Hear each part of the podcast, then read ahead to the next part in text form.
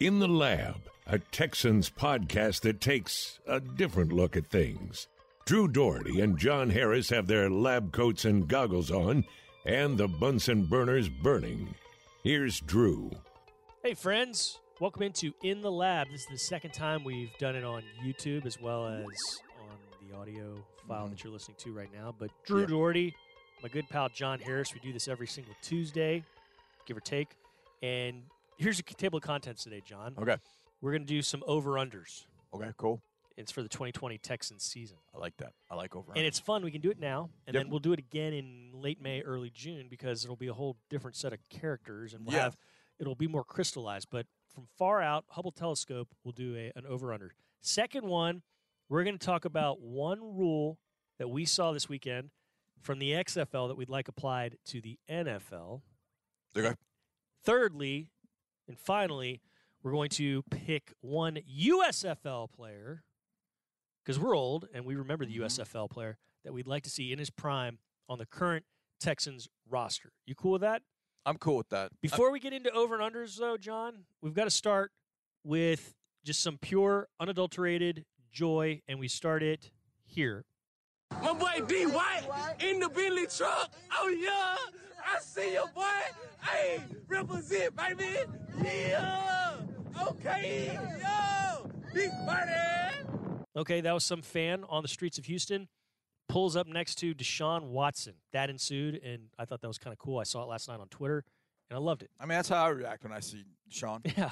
I, I, mean, like Deshaun's. I liked his, his his reaction too. He was cool. He just kind of you know like smiled. It was just tip, you know kind of typical to Sean. Yeah, it's like yeah. when you see him in the hallways, it's like, yeah, what's up? Yeah, he you know, I mean, he's he just has that. He says that way. He just he's just he enjoys life. It Yeah, seems I like. mean, he just he's very he's very cool in how he does things, and I, and I like that as opposed to other quarterbacks that aren't so cool. cool and accommodating. Not Yeah, yeah, yeah, not yeah. too cool. Of course. Right. Yeah. So, all right, you're cool too. So let's get going here. Over under John. Okay. JJ Watt in 2020 will have 10 sacks. Over or under that? He was under it Well- this year, obviously. He was way over it last year in 2018. I think if he, I mean, if we're sta- if, if he's staying healthy for 16 games, And I think I think he will be. I think he's So if, if if you did if you wanted to do some mathematical conversion and just say okay, ten sacks per year is like five eighths, which is like point six seven five sacks per game. I'm just saying 10 straight up. I, I I think he'll get there. Yeah. I mean, I think he'll get there. I don't know what I can't remember what his number was in 2019. I think it was six six and a half in the eight games that he played, which is about right there.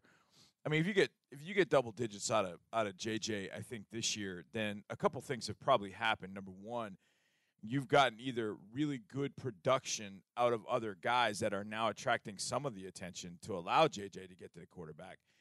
Um, or maybe you've you've added a guy that you know maybe a Robert Quinn uh, in free Mhm. agency. I don't know. Maybe you've added somebody like that that garners the respect such that that player ends up getting some chips and some double teams, or Whitney is drawing you know some double teams, or you know maybe Jacob Martin is just a holy terror and he is getting some double teams and chips. The other thing about it too is I think that JJ rushing from the inside is lethal. Yeah. I mean, I think it's lethal. And I think there have been stretches over his career where he's done more of that. There are stretches over his career where he's done less of that. And I think it's been dependent on who the Texans have. Earlier in his career is when he was more inside. He was Right, when he was more inside, And then right. the last three, four years, Right. Almost exclusively used him outside. Right. And he's exactly. But this past year, when he would go inside, he Cause would- problems. He would wreck shop. Now, it's probably probably a little easier to double him when he does go inside, but when he's on the move, that's when it's tough. A a lot of times he got to the quarterback this year when he would start maybe in a, a four or four eye and then dart inside over the center because you get some things happening, you're slanting, you're moving, then boom, JJ all of a sudden pops around all that and he shows up on your center and your center is kind of sliding with some of those and all of a sudden here comes JJ and those centers aren't quick enough to slide back. So JJ got a lot of pressure. In fact, Whitney's first interception against New Orleans, that's what JJ did. He started out wide and then he darted back inside. And Brees had to get off the spot. And when he got off the spot, he threw to where he thought Latavius Murray was. Whitney was there and picked it off. Yeah. And that I think is is really a problem. And that was really captured, I thought, very very well by Peyton Manning on the show Detail. if you know the show detail, it started uh, Kobe Bryant, R.I.P. Mamba. He started a show where he essentially is off camera. You don't see Kobe at all, and he would assess a game that he was watching. He would take you to various parts of the game. He would kind of telestrate the game, and so he got Peyton to do it for football. And so Peyton was doing one on Jacoby Brissett. He's always focused on the quarterbacks, but he even said he's like, "Look, I know I'm focused on the quarterbacks on this, but I want y'all to watch what J.J. Watt's doing to the Indianapolis Colts." And he was phenomenal. And a lot of that, a lot of that day, he was darting inside and Mhm. winning inside to get to Jacoby Brissett and pushing him off the spots. Fortunately, in that game, he was about the only one doing it because Jacoby was able to sit and kind of pick apart. And of course, the secondary was Peyton not. Manning too remembers getting smoked Oh, yeah. by J.J. Watt. in There's his no question. back in the day, and No plus question. they share the same agent. So, So, I'm going. I'm going. I'm going over. Yeah, I, I'm I going over. Healthy for 16 games. I'm going over. Yeah, and I think no matter who's around him, I don't. I mean, I think he's going to get his. It might not be much more than ten, but if he has help, it's going to be a lot more than ten. But Yeah, yeah. even if he doesn't, he's still going to get those ten. So by me saying over, my my point in that is I do believe he will get some help. Yeah. Uh, at at and he'll get it from you know those guys we talked about, Jacob Martin, Duke Ejiofor coming back from the Achilles, Whitney Mercilus. I do th- I do think a key in that ends up being Charles Omenihu. yeah, I think Charles I think he's gonna be Omenihu ends too. up Yeah. being a really big factor because I think Charles takes a year one to year two jump, and we saw him do that at Texas. I think Chuck's gonna have a I think Chuck's gonna have a pretty good year. He's been soaking up a lot. He's he's a very studious player. You always see him picking the brains of the guys around him in the Yeah, locker room. So exactly. I, I think, and you hear about it too after the fact as well. So good things coming from Charles Omenihu, perhaps. Thirty touchdown passes for Deshaun Oh. Watson, not for the team of quarterbacks, but for Deshaun himself. Does that happen over or under? It's got to happen at The, some the point. right? Texans have never had a quarterback throw for more than twenty nine in a season. Isn't that wild? In I mean, that's the magic number, thirty. Yeah. I'm gonna s- I'm gonna say over. It's it's got to happen. I mean, Deshaun only played in 15 games. People are like, Mhm. Yeah, he didn't play in that last Yep. game. So eh, do some simple math. 15 times two is 30. So it's an average of two touchdowns per game. And there have been obviously games where sean's had four or five touchdowns, and Right. somewhere he's not had any. But I I I feel like 30s. It's got it's got to happen. Mark has been clamoring for it. I remember the very almost the, the very first discussion that we had on Texans radio. He talked about that number. Well, you know what kind of trimmed he didn't get it this year. You know what kind of trimmed it this year? He hit seven touchdown runs. So Yeah. he ran it in a bunch. Right. And like you said, he did not play a single like Yeah. the, the one game. So you factor those two things in. Right. Give him two in that final game. Take three of those rushing touchdowns. That's five plus the 26 he threw. That's 31.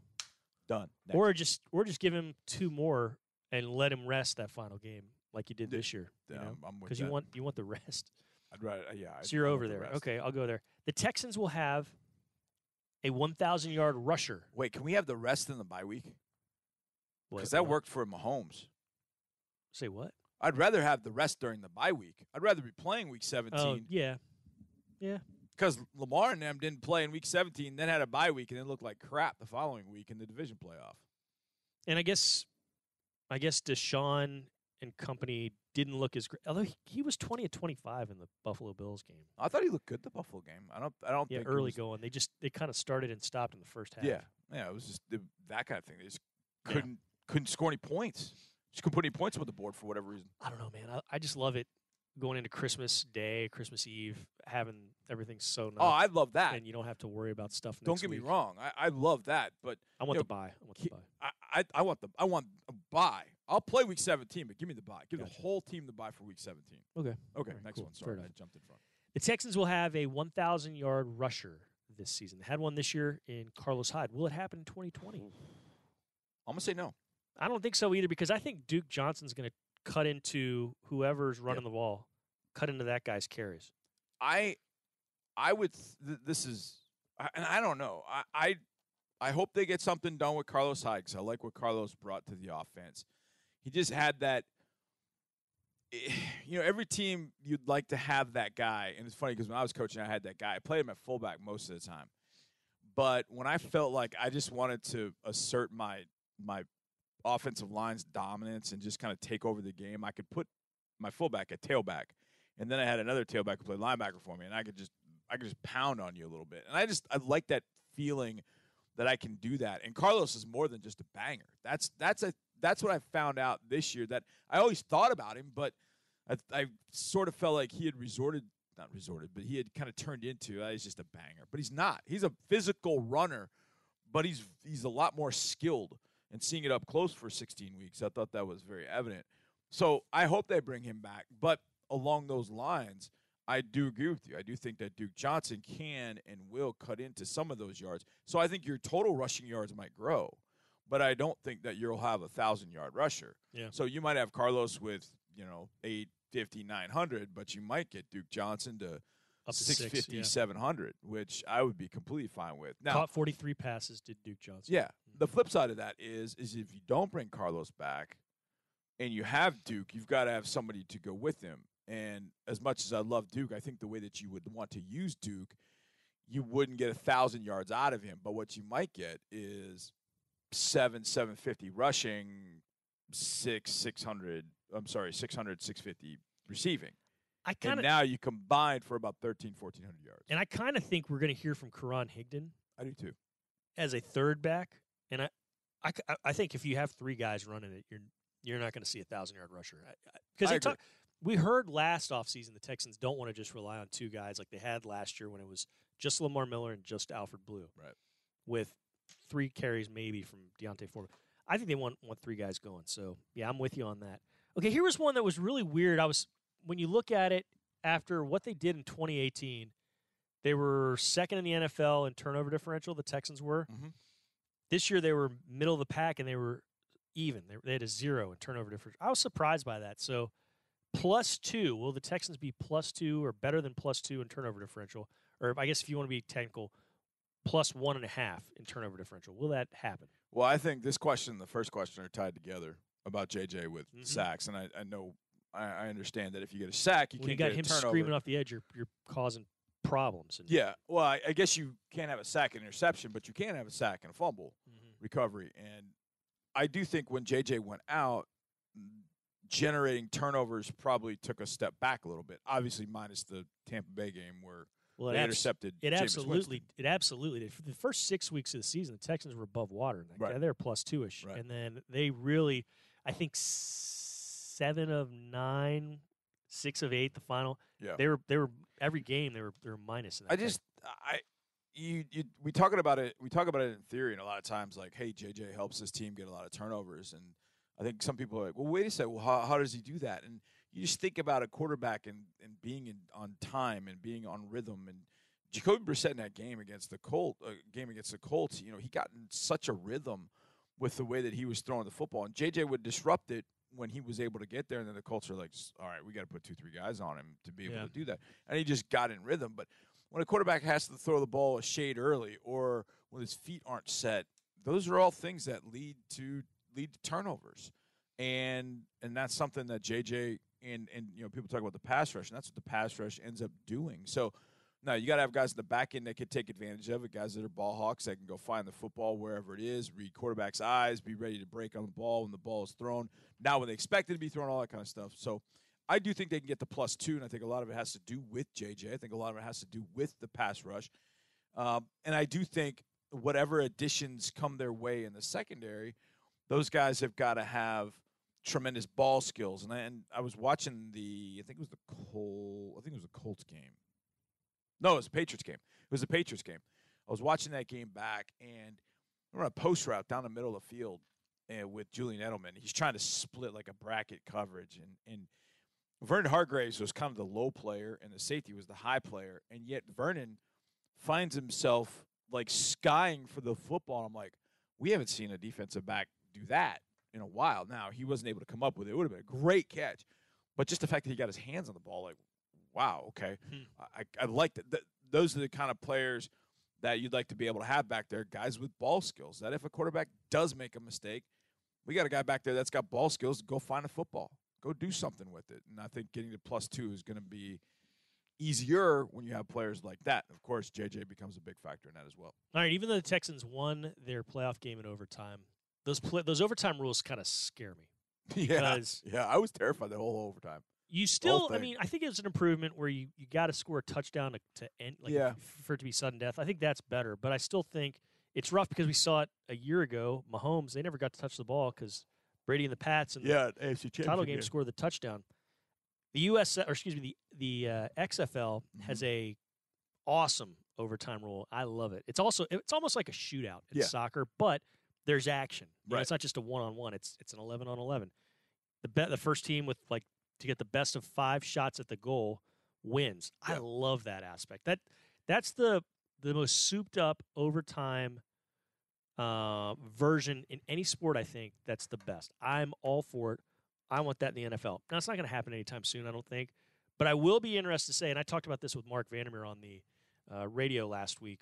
I will find it interesting to see if any of these these rules that we've seen Yeah. in place in the in the XFL get discussed at the next owners meeting. You know, by the rules committee. Yeah. Because surely they're they're watching, surely they're noticing, and surely they're seeing some things that might be enticing to them Yeah. here in the NFL. I love that overtime rule. Give So- it to me. Let's let's make it happen. Yeah, so for people that, that don't know what Drew's talking about, it's it literally is like a soccer style shootout. You get five opportunities like your, from the, the, offense lines up. from the 5 or Mhm. ten from the five, right? It's, yeah, it's like the fi- I think it's Yeah. from the five, and offense runs a play, tries to get in the end zone. If defense stops them, well, obviously there's no points. Just, So- it's like a penalty shootout in soccer. so then, then the, they flip, yeah the defense that was they playing flip defense back, their offense back, plays. they, they do it until one team mathematically has the advantage. And if it gets all the way through five rounds and they're still tied, then they do a one v one sort of thing. At that point it becomes sudden death. I I actually like the. this is not going to surprise too many people that know me. I like the the one, two, and three point conversions. the variety. I like those. The one from the one, the two from the three, and the three point is from the ten, I believe. Mhm. I think that's how it goes. I like that. I like I like the fact that you can be in the game down two scores, down 18 points. Mhm. You know, you got to score three. I I've people know that I'm not the biggest fan of kickers. I've never loved kickers. I just as soon do away with it. And that's the other one that I w- I wouldn't mind seeing because it becomes sort of it becomes really interesting to me what you can do with the kickoffs. Oh yeah, yeah. And if you haven't seen it, when the kickoff, the the the kicker kicks the ball from the thirty, but the the two lines, the two kickoff lines are way down the field. Mhm. And so when the returner catches it, I think there's three seconds before those lines can move. But there's so much that you can actually do. You could run an offensive. Pl- you could have an offensive play. You could trap block. You could zone block. You could, there's all different kinds of things you could do with that kickoff. I don't know. That might be a little radical, but to me, the one, the two, and the three, I I like that. Just giving the teams opportunities to get back in the game. Down nine, you're down nine. Oh man, in in the NFL, that's a kind of magic number. You get to nine points ahead, you're like, okay, that's two scores. That's where you want to be late in the game. You get down nine, eh, you still got a shot. Next time I see Tracy Smith or uh, Brad Seely, I'm going to ask them what they thought of that because Yeah. those guys have been around. They've seen a lot of things. And I'll tell you the other thing I would. they're I'll, really good at what they do. I'll be interested to see if the NFL uh, opens up a little bit too. Is which I think outside of the rules was maybe the most talked about thing, and that was the replay communication down to the field. Loved that. that replay communication with them talking about it and that having. I mean, I mean, look, I don't want to be on the sidelines doing, and, and I know you don't in preseason, walking up to somebody saying, "Hey, you missed that tackle. What'd you do wrong?" Like they did to that kicker who missed. I don't want to. I don't want to be that guy. But the accountability for the referees would be awesome because how, how would that have gone in Baltimore this year after DeAndre Hopkins was being held and then Yeah. as he was being tackled in the Right. end zone and they had the gall to come back and say, no, that wasn't Right, pass right. interference. How the hell do you defend that? Right. I Right. mean, I think that's that'd be perfect. Yeah, I mean to hear, yeah, and and to me, it maybe maybe it helps the referees too because in that situation, we all looked at it and went, "Well, how could you how could you not call interference? How could you not call interference?" And by They were going through the motions at bu- that point. They weren't Right. going to call anything. well, how they how they well, why wouldn't you rev- why wouldn't you overturn that via review? Well, the thing about it is, it probably was interference, and the ref was probably saying, "Yeah, maybe it is interference," but but because at that point reviews were supposed to be about egregious fouls and all that, who's to say? But maybe it helps the officials too, in some sense, because they got the call right. They got it wrong, but they got it wrong because of maybe something that review, um, you know, the way the review is or the rule is written Mhm. you know, like the tuck rule. I I think if you could hear them talking about it, you would realize it wasn't the ref's fault. It's the fact that they've got this rule that's Mhm. there that they have to follow. So I I don't know. I think that would be really compelling stuff to hear that during the game. All right, so those are the rules we want to want to see different. or adopted, perhaps. And uh, now it's time to go way back because the USFL was the, the biggest or most significant challenger to the NFL, obviously, other than the AFL, Right. which those two merged. But the USFL was around for three seasons in the early 80s. There were some really good p- names that came out of there. Hall of Famers like Steve Young. Mhm. And who could we put from the uh, uh, the USFL on a current team in his prime? And also, I forgot to mention Herschel Walker. Yep. Probably should be in the Pro Football Hall of Fame because of what he did in, in the USFL. But that's not who. I don't want either of those guys on my team. I mean, I take. You want to go first? Go Yeah, first. I gotta go Go first. first. Go first. What's this Texans team need? Need a pass rush. I know what you're gonna do. Go Who's ahead. The just do it. greatest. Who's maybe the greatest defensive lineman ever? Maybe.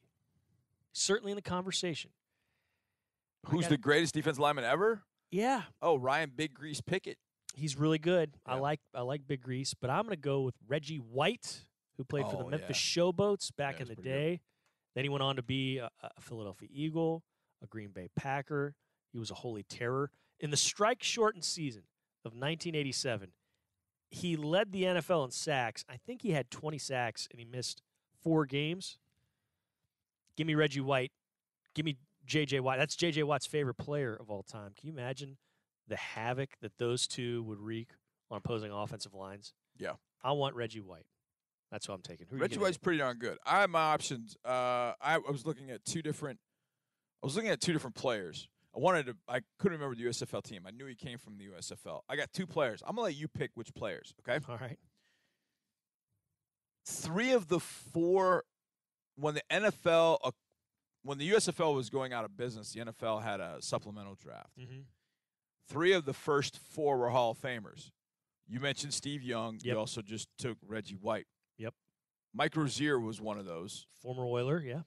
He was a Heisman Trophy winner. The fourth was the third Hall of Famer. Do you remember who it is? it Uh, was- the linebacker. Guard No. Gary Zimmerman. Oh yeah, yeah, yeah, yeah. He was played really for good. the LA Express. He ended Mhm. up going to the Denver Broncos, and he played with the Broncos uh, in, during their zone blocking run in Mhm. the mid to late '90s. Phenomenal guard. So that's one of your options. Okay. Okay. Here's your other option. He played at the University of Michigan. Then he ended up with the Michigan Panthers, and I believe the Oakland Invaders. His name was Anthony Carter. Wound up with the Vikings after that. and had one of the great playoff games of all time against the Vikings in a huge upset in 1987 season. Pretty damn good on Tecmo Bowl also. Very good Tecmo Bowl because I think Tecmo Bowl was 87, 88, somewhere in that range. So I give you those two options. You want guard Gary Zimmerman or do you want the electric Anthony Carter? Which one would you take? Mm, I guess I'd have to go for electricity because I think your offensive line is good enough right now. Yeah. And your quarterback can wiggle out of some things. And I saw what the Chiefs have done as far as weapons and having an offense. So you're turning down Yeah, I am. an NFL Hall of Fame Yes. interior lineman. because I know I've got electricity to put out there with uh, with Hopkins, with Stills, with Fuller. Give me that. Good Lord. Let's do it. Holy smokes. Anthony Carter. Hammer down, man. Let's go. group. Let's do it. Oh my goodness. No, right. no disrespect, Mr. Zimmerman, but uh, I I love Anthony Carter and I love the Michigan Panthers jerseys. Yeah. And I love the Oakland Invaders jerseys as well. Uh, but I would go Zimmerman. okay, I would go Zimmerman. we'll win to with disagree. Biggs. You with Biggs. Yeah, I guess. Maybe not. Maybe that. I think this offensive anymore. line of the Texans though is going to be really good. No, I think it's gonna be. I think it's gonna be tremendous. Mhm. I think when we we sit down and we start looking at all the previews and uh, NFL writers start looking at it, they'll start like, oh, Texans could be pretty good. Mhm. If you, if they saw Tytus Howard play and saw him, and they're not just going on, oh, he's drafted, it was such a surprise. No, it wasn't. Tytus Howard's a really good football player, Yeah. man. And you put him opposite Laremy with Max, Nick. I mean, you know, we'll see what happens with Zach at right guard, but I'd stick Gary Zimmerman right there at right guard and be ready to go. This XFL is pretty interesting. Um, it's very similar to the USFL that we're talking about, but the USFL, the main difference was they were able to pluck in spots some guys who were finishing up college, had just finished Yeah. college, and they, I mean, they just hammered them with money and got them to come to the XFL. So they're in spurts and in spots. There were there were teams with the in the USFL that had future Pro Football Hall Yeah. of Famers. I don't think you have that right now. You, you might have guys that might wiggle their career that way somehow, but these Right. were you had bona fide talent that chose the USFL Right. over the XFL. Yeah. Not much, Because USFL much, but was USFL some. was paying some cash at that point to get some And of those and it's part high of the reason. profile stars. Part of the reason it didn't last because it wasn't financially sound. Well, there really- was one other reason, but I don't want to talk about that one. There's a really good book by Jeff Pearlman. He used to write for Sports Illustrated. He's written a bunch of books. It's about the USFL. It's uh, football for a buck. Check that book out. Hey, man, this was fun. That was Kind of fun. covered a lot of different bases. We did. We had some joy at the did a beginning lot of of it. things. And uh, we want to thank you all for watching it. Our friends on YouTube for checking us out. Let us know what you think. If you got any suggestions, if you have in the lab ideas, because we go off course, we go off this, the the base, and we talk about different things. Holler at us. We'll listen. We might not do it, but we'll listen for sure. And for Tyler Marcotte making this all happen, back behind the wall, Over there. We need that guy on that wall. It's like, well, how's that scene from Few Good Men? Yeah. We want him on that wall. We need him on that wall. That's right. It's Tyler Marcotte. Yeah. So long, friends. It's been in the lab.